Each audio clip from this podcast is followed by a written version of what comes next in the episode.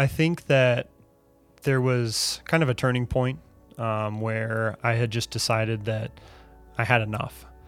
And I had to be very humble in that decision because I knew that starting over per se you know in maybe a new relationship or what i i wanted to be a new relationship was going to be a complete shift and a change from scratch basically and i needed to start getting my life back on track and and i knew just because of probably my upbringing and you know some of those quality friendships that i still had around me i knew that that for me that meant that i needed to come back to church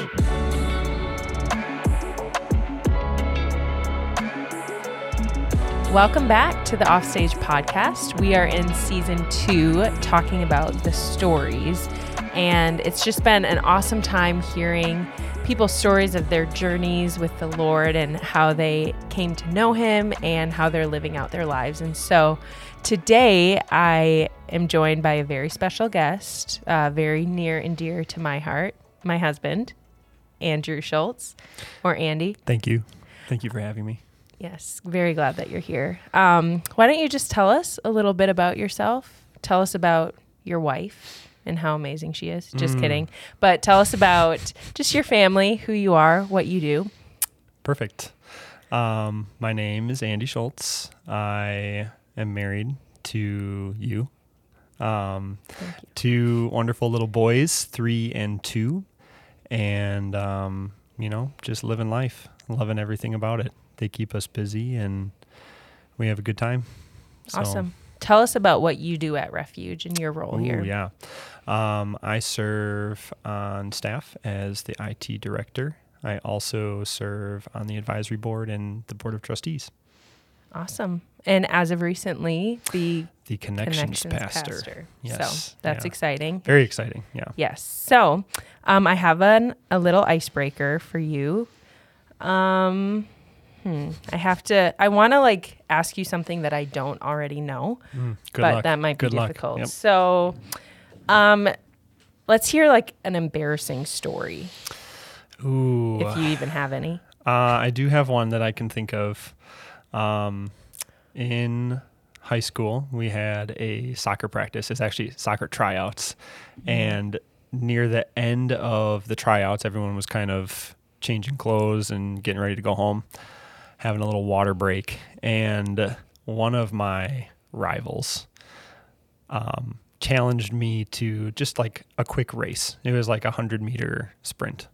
Nothing um, that I thought would have been too dramatic. But um, we got our cleats back on, and someone counted down. And when they said go, um, I got about three steps in before I stubbed my toe on like not a rock, but it was like a, it was like a divot kind of in the grass, and I like stubbed my toe hard, and I just fell over. So um, very embarrassing because there was still a few people watching, and uh, needless to say, I did not win. Mm. So I didn't know that. Yep. That's really funny. I can almost picture it too. Oh, thank you. Yeah.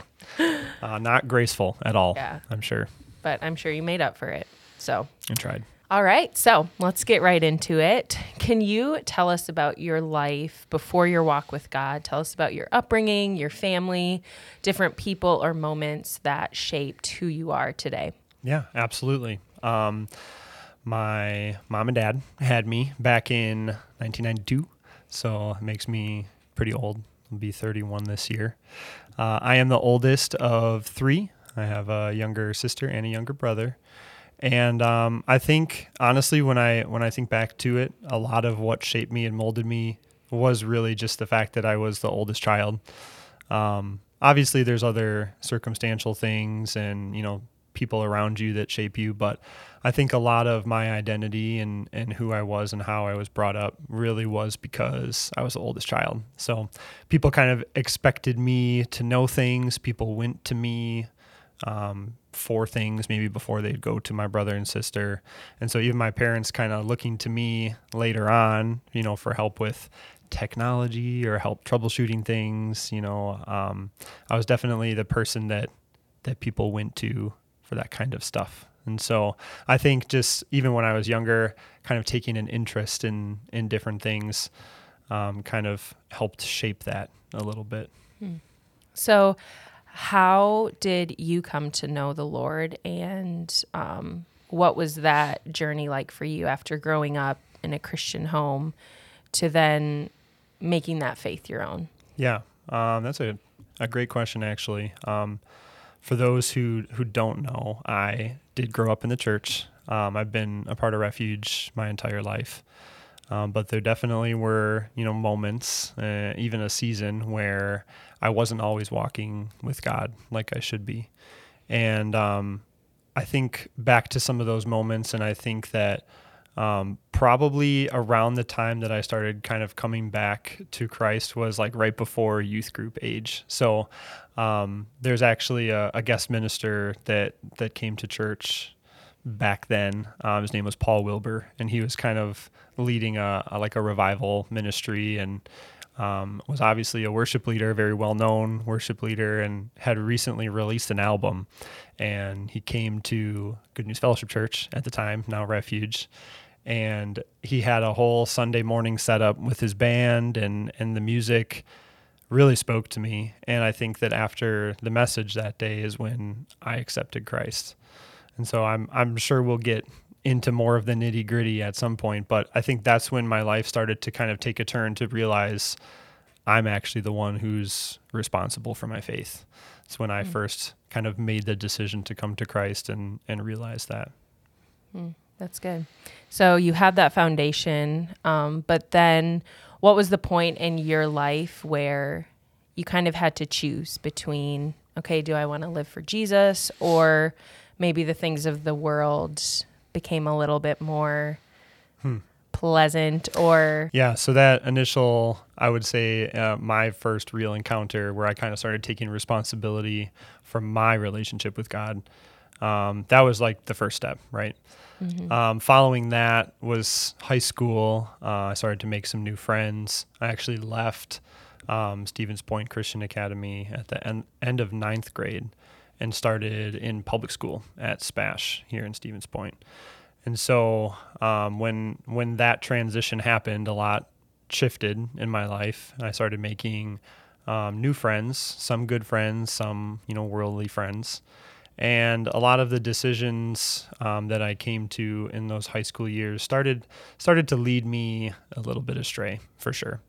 And those decisions and those friends definitely set me up for um, my initial college years, which were definitely in a season that I was not following Christ. And so, um, you know, to kind of get into a little bit more detail with that, you know, there was a period of time where I started drinking. I started hanging out with um, kind of a rougher group of friends that would go bar hopping and, you know, enjoy their free time in between classes. Um, I also was in a couple different relationships and um, actually ended up even moving in with a girlfriend at that time. And so i think just kind of all of those the the easy path that you could say um, where you start to kind of make more bad decisions and they kind of just unfold on top of each other um, that's kind of where a lot of that started for sure. So what then after you fell away from god what kind of brought you back and what was that pivotal moment like for you? Mm, sure. Um, I think that there was kind of a turning point um, where I had just decided that I had enough. And I had to be very humble in that decision because I knew that starting over per se, you know, in maybe a new relationship or what I, I wanted to be a new relationship was going to be a complete shift and a change from scratch, basically. And so, um, I guess when I when I say that, what I mean was I was in a relationship. I was living with my girlfriend at the time, and I knew that that was wrong. And in order to change that and get back to the place where I knew I was called to be, um, I needed to break up with her. I needed to move out of that apartment, that relationship just in general. And I needed to start getting my life back on track. And and I knew just because of probably my upbringing and, you know, some of those quality friendships that I still had around me, I knew that that for me that meant that I needed to come back to church. I needed to move back in with my parents to kind of get away from that lifestyle. Um, and ultimately, that led to my decision to start pursuing you as well.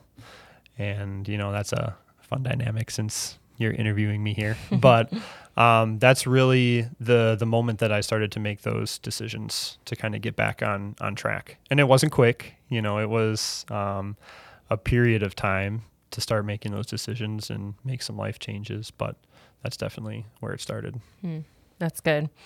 Um, something I want to talk about is conviction because Ooh. we hear that word a lot. And, yeah.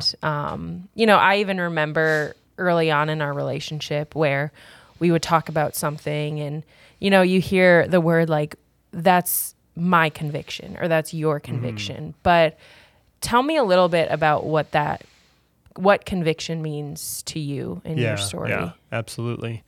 Um, that's a deep one for sure, because in my opinion, uh, I believe that conviction is a little different to everybody.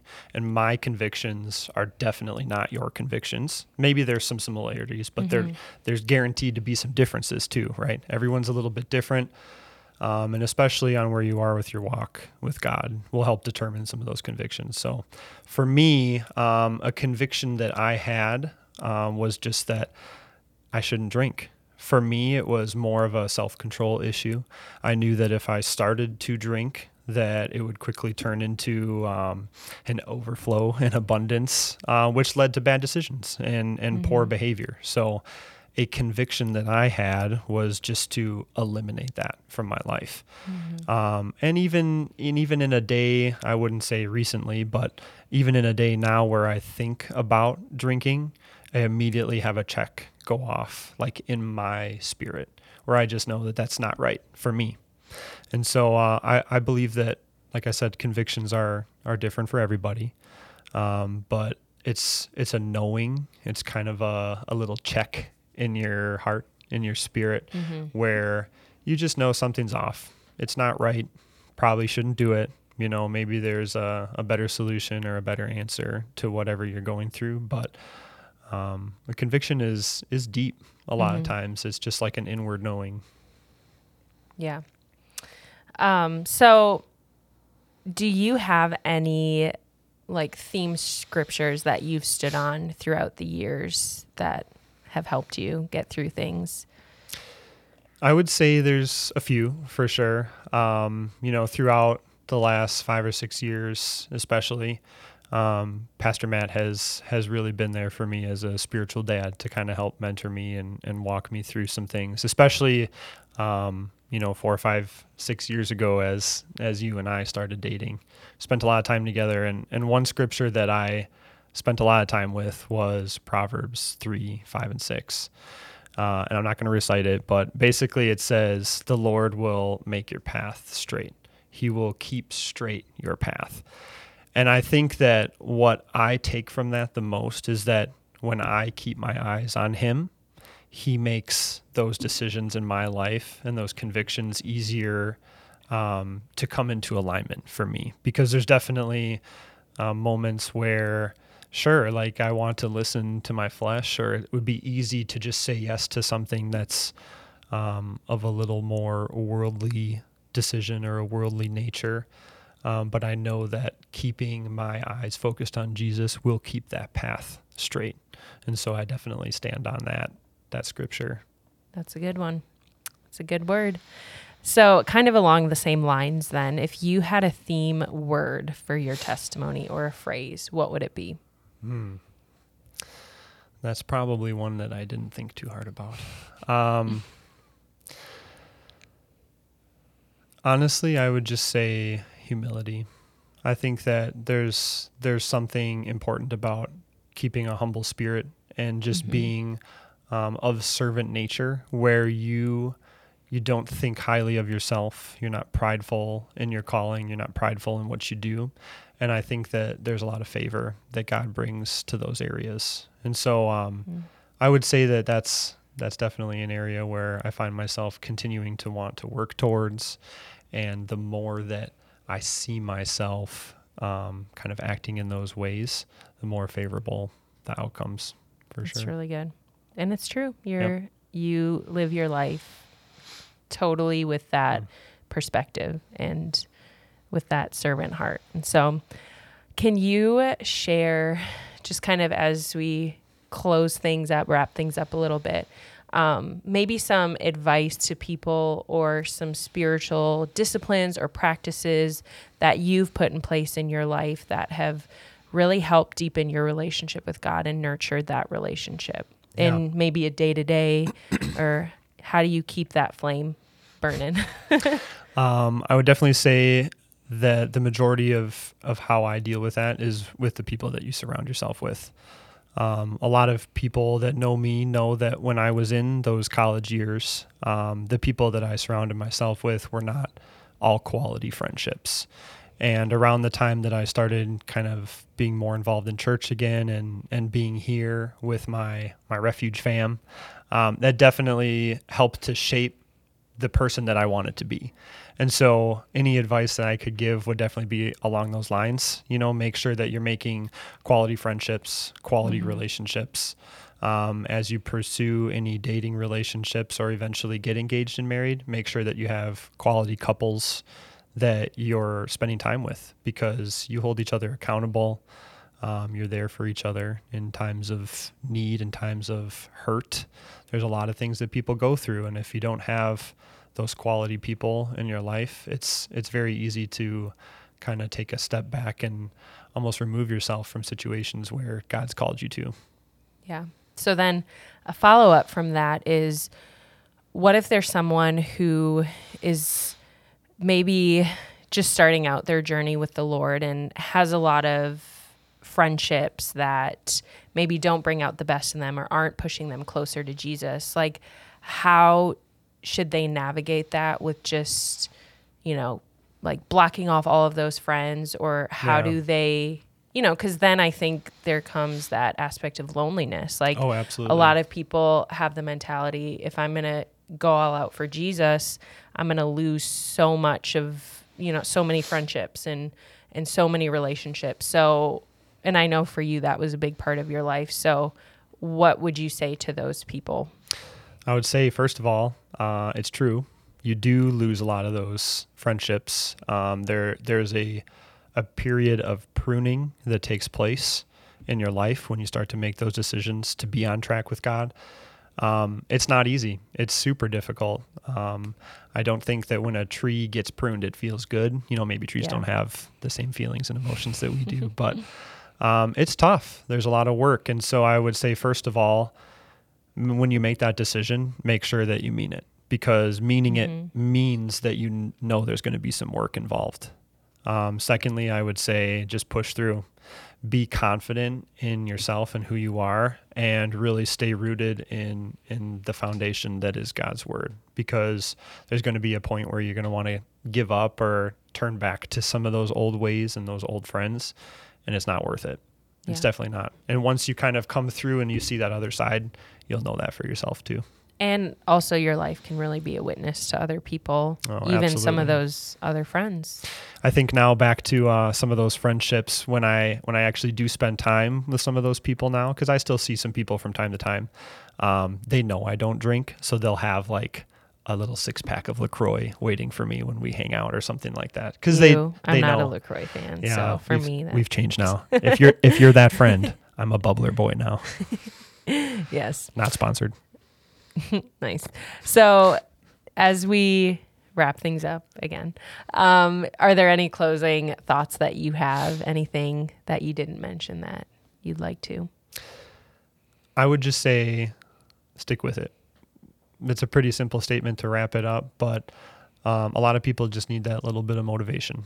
Just have the confidence that, you know, standing on God's word, you can make it through. Amen. Amen. Amen. Well, thank you guys so much for tuning in to this episode of the Offstage podcast.